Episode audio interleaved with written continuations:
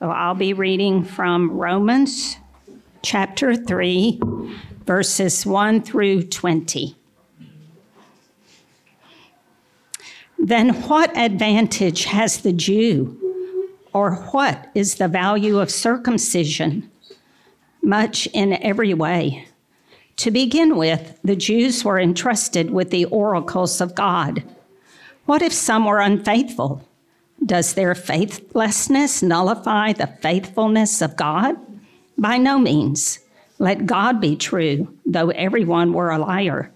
As it is written, that you may be justified in your words and prevail when you are judged.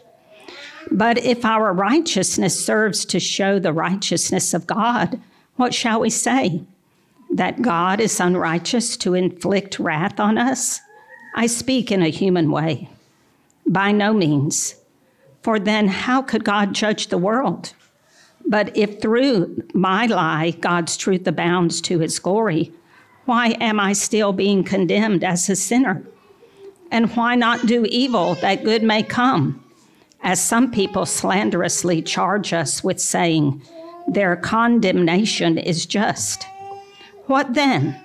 Are we Jews any better off? No, not at all. For we have already charged that all, both Jews and Greeks, are under sin. As it is written, none is righteous, no, not one. No one understands, no one seeks for God. All have turned aside. Together they have become worthless. No one does good, not even one. Their throat is an open grave. They use their tongues to deceive. The venom of asps is under their lips. Their mouth is full of curses and bitterness. Their feet are swift to shed blood. In their paths are ruin and misery, and the way of peace they have not known. There is no fear of God before their eyes. Now we know that whatever the law says, it speaks to those who are under the law, so that every mouth may be stopped and the whole world may be held accountable to God. For by works of the law, no human being will be justified in his sight, since through the law comes knowledge of sin. This is the word of God. Amen.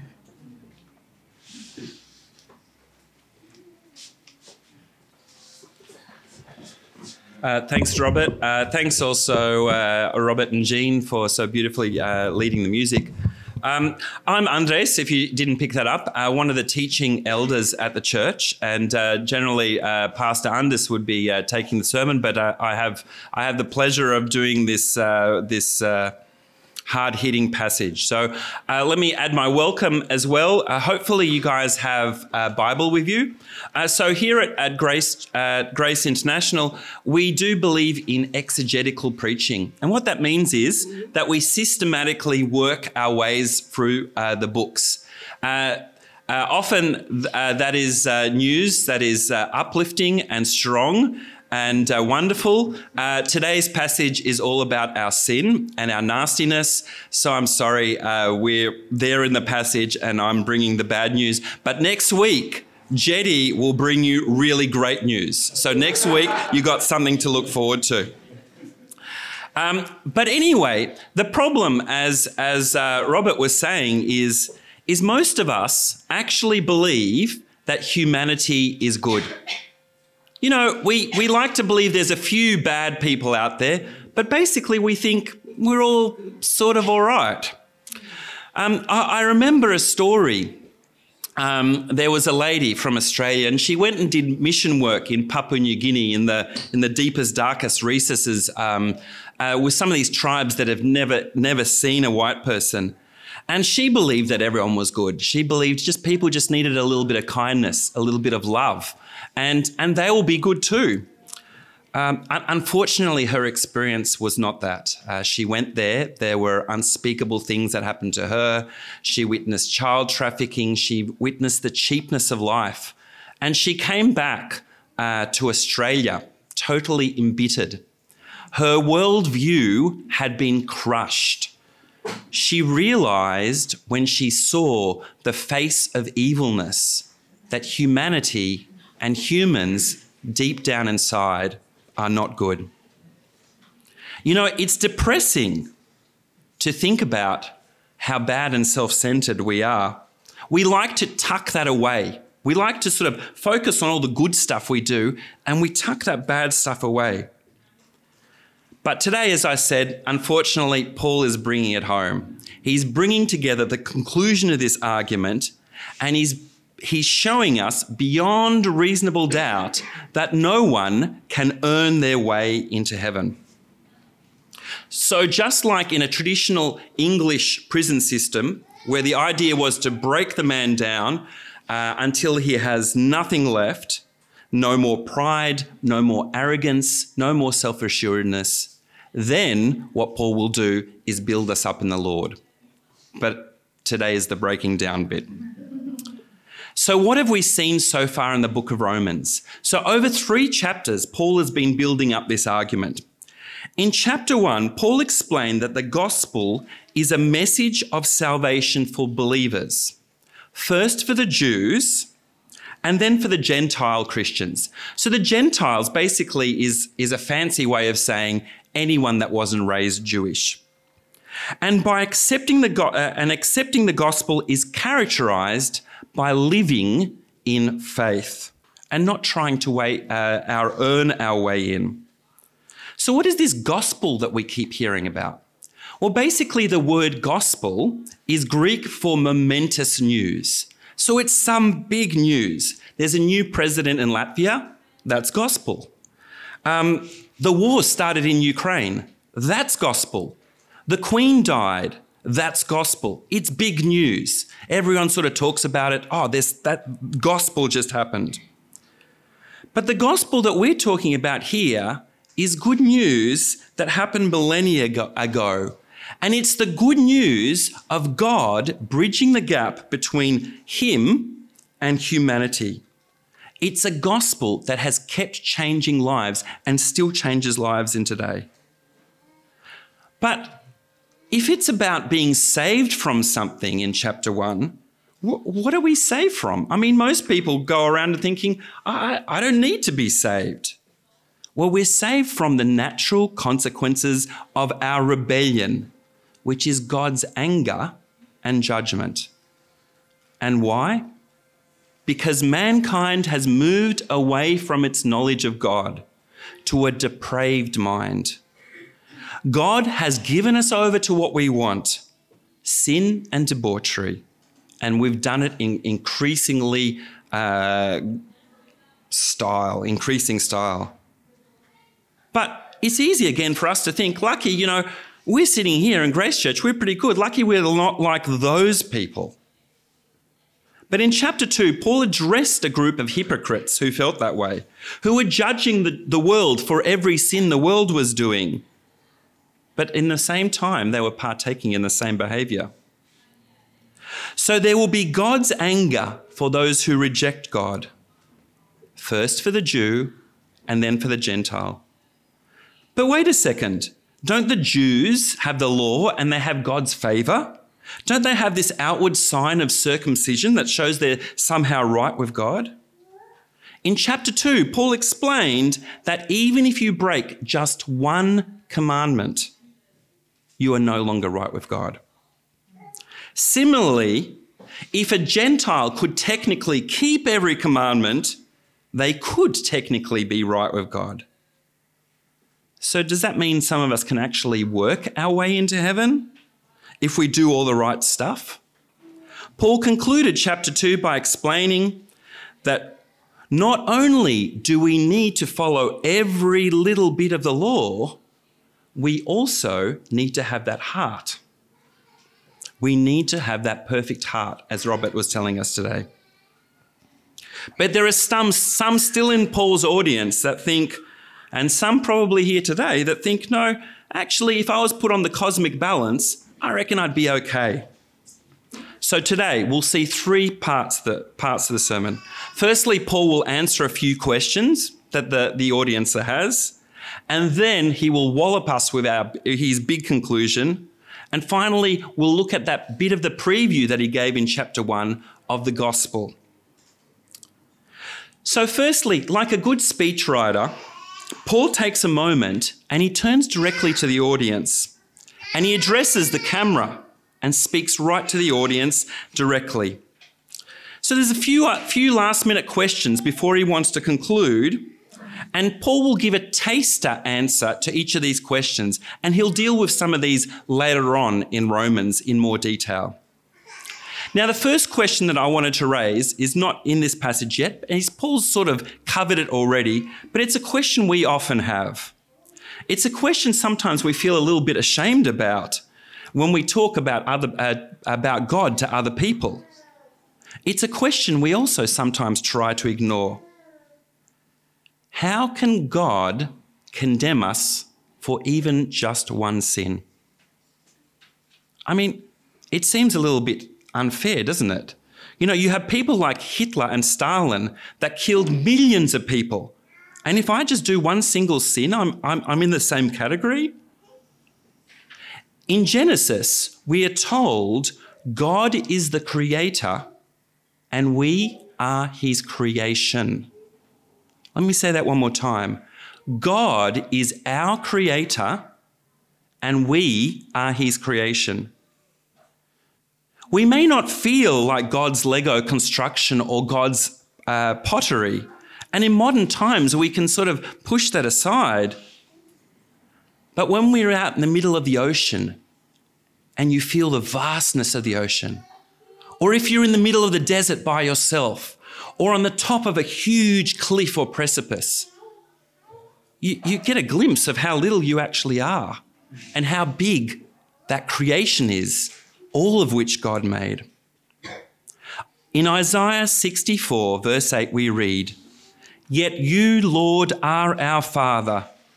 We are the clay, you are the potter. We are all the work of your hand. But Paul already alluded to this fact in chapter 1 that in the midst of creation, deep down, we actually do know our place.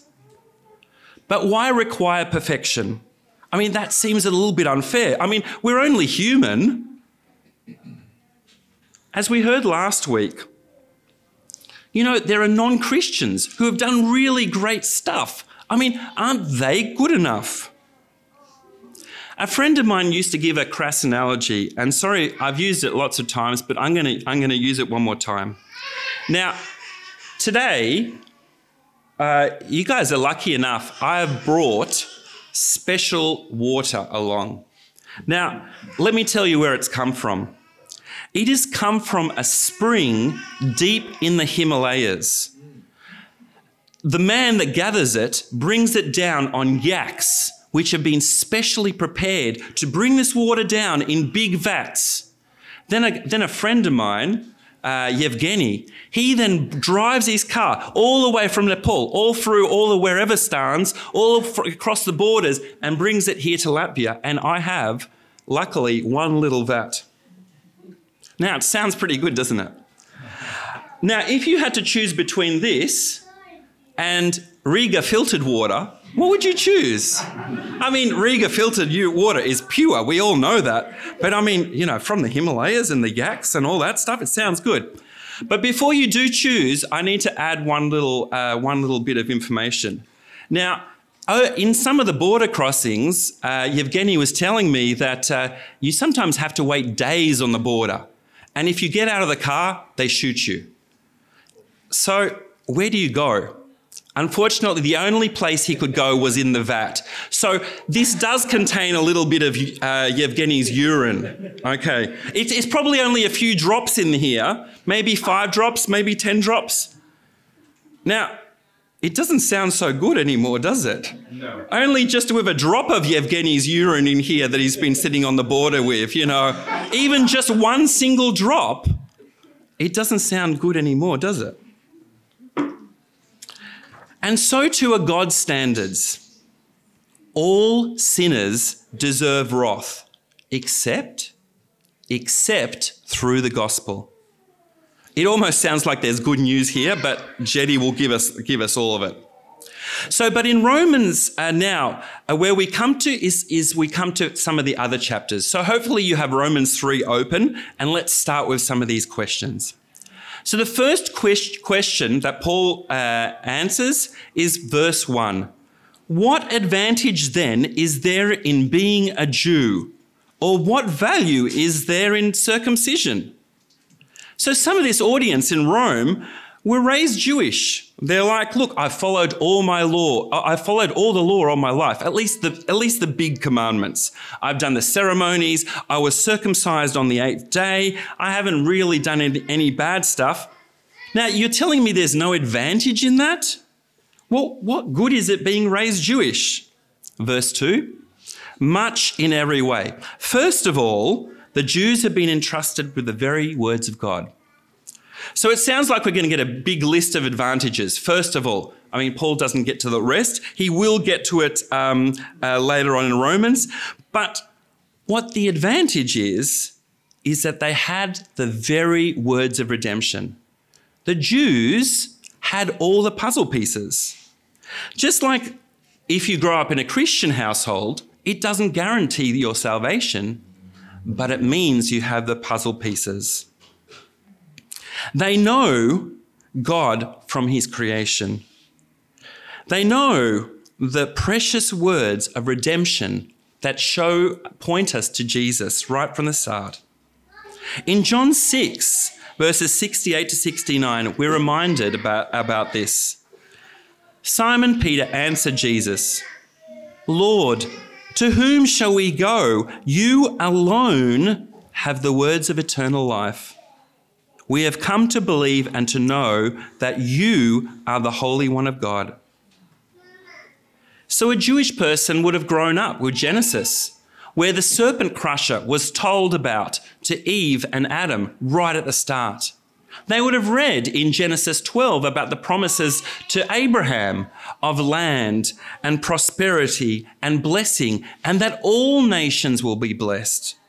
They would have followed the, the family tree through David, through David's line, all the way down, looking for them as this Messiah. Paul himself is an example of this. He had all the puzzle pieces. He thought he was right until he met Jesus, and his worldview was blown. But then he was able to put all those puzzle pieces right uh, together. But Paul will uh, deal with this Gentile Jew issue later on in chapters 9 to 11. So, what's the next question? Verse 3 What if some were unfaithful? Will their unfaithfulness nullify God's faithfulness? But wait a second, didn't they teach uh, us in Saturday school at the synagogue that even if we are unfaithful, God will still be faithful? How then can Paul say Jews uh, are not special in being saved? Of course, God is, will always be faithful, He will never abandon His people. But Paul quotes uh, a, a Psalm 51 to say, Not at all. Let God be true and every human being a liar, as it is written, so that you may be proved right when you speak and prevail when you judge. This was a psalm written, Psalm 51, written by David as he confesses his sin with Bathsheba, as he confesses his murder, as he confesses his adultery. And he realizes that God's faithfulness is in blessing, but God's faithfulness also is in, in cursing um, unrighteousness. Verse 5 But if our unrighteousness brings out God's righteousness more, clear, more clearly, what shall we say? That God is unjust in bringing his wrath on us. I'm using a human argument. Certainly not. If that were so, how could God judge the world? To get back to the water analogy, what if this water, uh, so what if this not uh, this water with uh, urine in it makes this one more appealing? I mean, Riga water is great, but if we had to choose between the urine water and the non-urine water, we'd want to choose the pure one. Is it wrong to choose the pure water? I mean, certainly not we judge between the two waters. And if we can judge between two waters, What stops uh, stop which we did not create? What stops ju- God from judging us, who He did create? Now, verse seven. Some might argue, if my falsehood enhances God's truthfulness and so increases His glory, why am I still condemned as a sinner? Why not say, as some slanderously claim, that we say, let us do evil that good may result? So, just, if, just because there's more urine in the water, does it make the pure water any more pure? No, it's still pure. An increase in our sin doesn't make God more righteous. He's already perfectly righteous. So Paul hands, uh, answers this question by throwing his hands in the air and saying, This is just a ridiculous question. It's just as ridiculous as me saying, It's all right for me to do terrible things so that good can come about. Yet we see this in totalitarian governments even today, where people do terrible things with the justification that they will do good. But Paul will come back to this in chapter 6. Verse 9 What shall we conclude then? Do we have any advantage? Not at all. For we have already made the charge that Jews and Gentiles alike are all under the power of sin.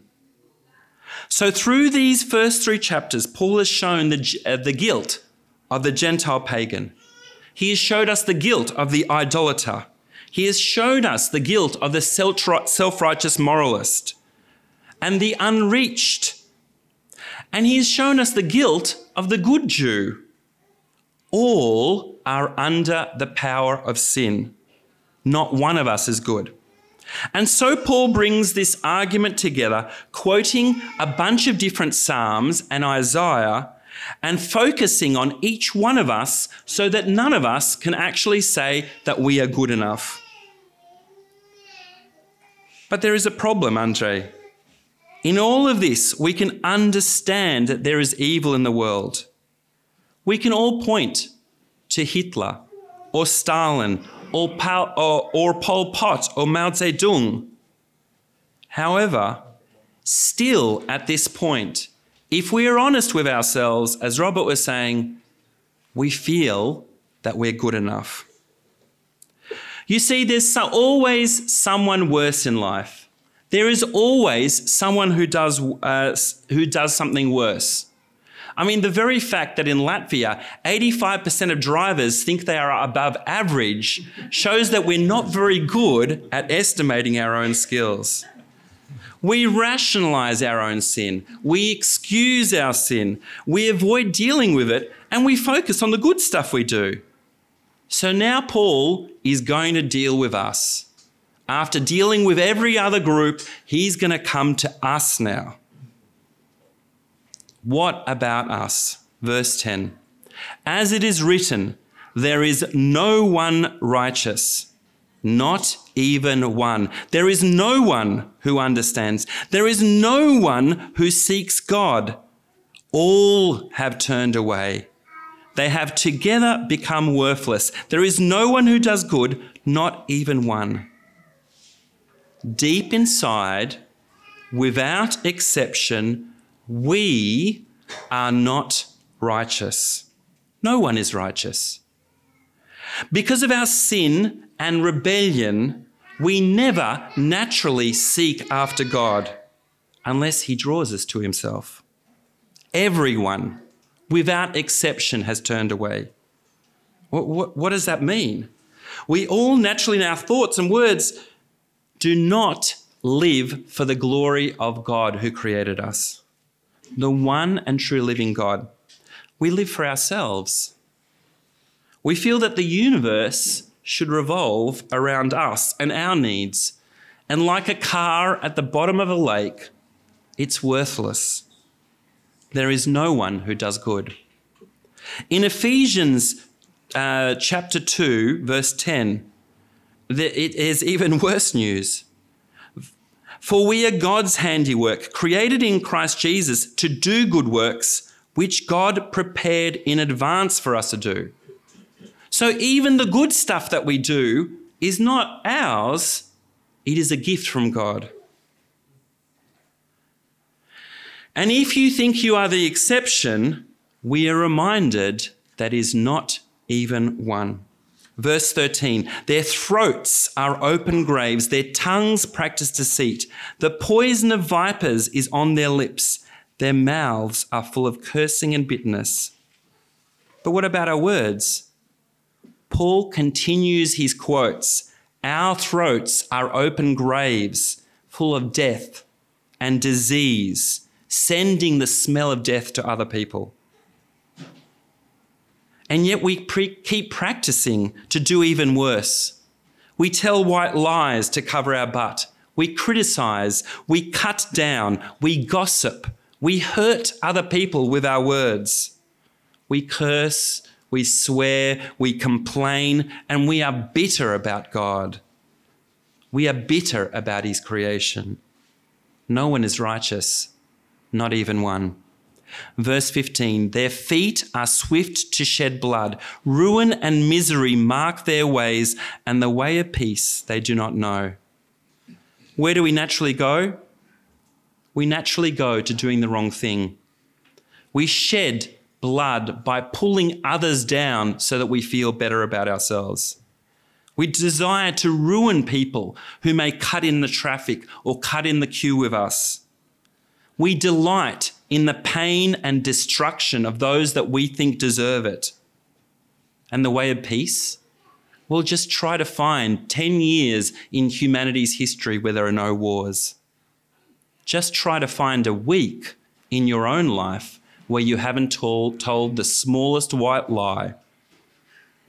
No one is righteous, not even one. Verse 18 There is no fear of God before their eyes. There is such familiarity with God. We feel He's like one of our friends. The one that has power and knowledge of every atom in the universe is just like one of our mates. In Psalm 36, from which this line was qu- quoted, uh, it continues in their own eyes, they flatter themselves too much to detect or hate their sin. The words of their mouths are wicked and deceitful. They fail to act wisely or do good. Even on their beds, they plot evil. They commit themselves to a sinful course and do not reject what is wrong. There is no sense of reverence or respect. We flatter ourselves. We take a better selfie. We take a different angle so that we look better. Maybe we touch up the photo before we, we put it on the, uh, online. We feel righteous. We sit on our phones every night looking through social media. Envy, scroll away. Envy, scroll away. Envy, scroll away. Ha ha, look at that person. Their life is stuffed. Yeah, they deserve it. How good is my life? we cling to worthless idols. But the issue is that we forget that our sin is sin against God. He's not just a good bloke that we have a drink with or a coffee with. You know, we can't think, oh, certainly God would be happy with my sarcastic comment on the, on, on the line. No fear of God in our daily lives. But Andre, these things are such little things in the big scheme of things. Like, it's not like murder or trafficking children or adultery. Adam and Eve's sin was taking a simple bite from a fruit. But the real sin was they were not trusting their father. They thought they knew better. Just once. And for that, they were cast out. For that, they deserved death. How much more have we done than make just one little mistake? Verse 19 now we know that whatever the law says, it says to those who are under the law, so that every mouth may be silenced and the whole world held accountable to God. Therefore, no one will be declared righteous in God's sight by the words of the law. Rather, through the law, we become conscious of our sin. The law makes us even more conscious of all the things that we do wrong. In Australia, when someone paints something in the public, they put up a sign uh, wet paint, don't touch. what, what's the thing that we think about first when we see the sign? We, w- we would have walked past that wall without thinking about it. But put that sign on, we think, is it, is it really wet? Oh, ma- maybe I should just put my little pinky just a little bit. You see, we had that in ourselves all the time. The law didn't create it, it just pointed out what was actually in there. So the law makes us conscious that feeling, that feeling deep inside that we are sinful. No matter what our background is, we are not good enough. We are not righteous. If we live in sin, we are not righteous. If we grew up in a Christian household, no one is righteous. Even if your family has been Christian for several generations, no one is righteous. it doesn't matter what charity work you've done, or what volunteer work you've done, or what way, amazing feats of goodness you've done in your life. No one is righteous, not even one. It, doesn't matter if you read your Bible every day and pray every day, it doesn't make you righteous. We all deserve God's wrath. There is no way for us to redeem ourselves. Do you feel the weight of Paul's argument yet? Do you feel like you need some medicine for this? Now, David Cook, uh, an Australian preacher and theologian, had a, had a little analogy. And he said at this point in Romans, what you feel like is you go to a doctor and you say, Look, I have fever and high temperature. And the doctor turns to you and says, Well, here's a thermometer. Why don't you go home and measure your temperature three times a day and then come back to me and we'll see what happens? You'd be like, well, No, give me some medicine. Tell me what I should do. I don't need to measure my fever. I know I have temperature and fever. We want the medicine. So, what is this medicine for the disease? It's a medicine we all need. It's a medicine that will stop the consequences of sin in our lives right then and there, inoculating us for all time. It's a cure that our society and our country needs. It's a cure for greed, for money, for hedonism, for education, for spirituality, for worshipping creation, not the created. It's a cure that all our politicians need to align them to the truth. It's a cure that social media needs to stop the negativity and the anger and the self promotion and the cancel culture. It's a cure that your work colleague needs who works next to you. It's a cure that the person sitting next to you in the lectures needs. It's a cure that will give a feeling of hope for the future. But if we are so unrighteous, how can we dare ask God for this cure? John Calvin said that true wisdom comes from two things knowledge of God and knowledge of ourselves. So far in Romans, we have seen that God is righteous. He is a God who has revealed himself through creation. He is eternally powerful, of a divine nature. God is angered by creation in rebellion. God's righteousness demands purity. He demands righteousness. And us?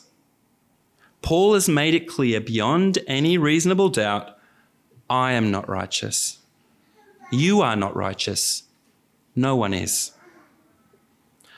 So, how can I, as an unrighteous as I am, how can you, as unrighteous as you are, come to a perfectly righteous God. There is a Christian joke about getting into heaven.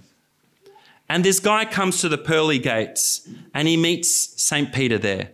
And St. Peter says, Well, why should I let you into heaven? And he says, Well, you know, I have helped build three churches and three congregations in my time. Ah, not good enough. Um, I have read the Bible since I became Christian every day, and, and faithfully I have prayed every day. Mm, uh, not good enough. Um, I've talked to all my non Christian friends about the gospel, and some of them have come to Christ. Yeah, not good enough. I, have been a faithful husband and a great father to my kids. Um, I'm sorry, that's not good enough. And the man stops and he says, Is the only way I can get into heaven is by Jesus' death and res- resurrection for my sins? And Peter says, Yep, you're in. Okay. Until we grasp the fact that it's nothing that we do that makes me good enough, we never will truly grasp the need for our repentance, the need for our reliance upon our Father, and the wonder and the beauty of the gospel. Paul gave us a hint of what is coming next week in the second half of chapter 3. You're welcome to read ahead. It is the gospel, it is momentous news that changes us and makes us righteous. It's not by me being me. It's not by me following my dreams. It's not through my own effort in doing good. It's not through self reflection. It's certainly not by me earning my way into heaven. It is coming to Jesus on my knees, broken and repentant, knowing that I am not good enough, knowing that I am not righteous knowing that I can't do anything but for His grace and His gift. Salvation is taking Jesus' hand as He extends it to us as my Lord and Savior, but also as my brother. So it is only through the faith of the grace shown to us by our Lord and Savior Jesus on the cross 2,000 years ago, where humanity's unrighteousness, where my unrighteousness, where your unrighteousness was carried by Jesus as he cried, Father, forgive them, for they know not what they do. Now that is momentous news. That is the great gospel that it is worth telling the whole world about. Let's pray.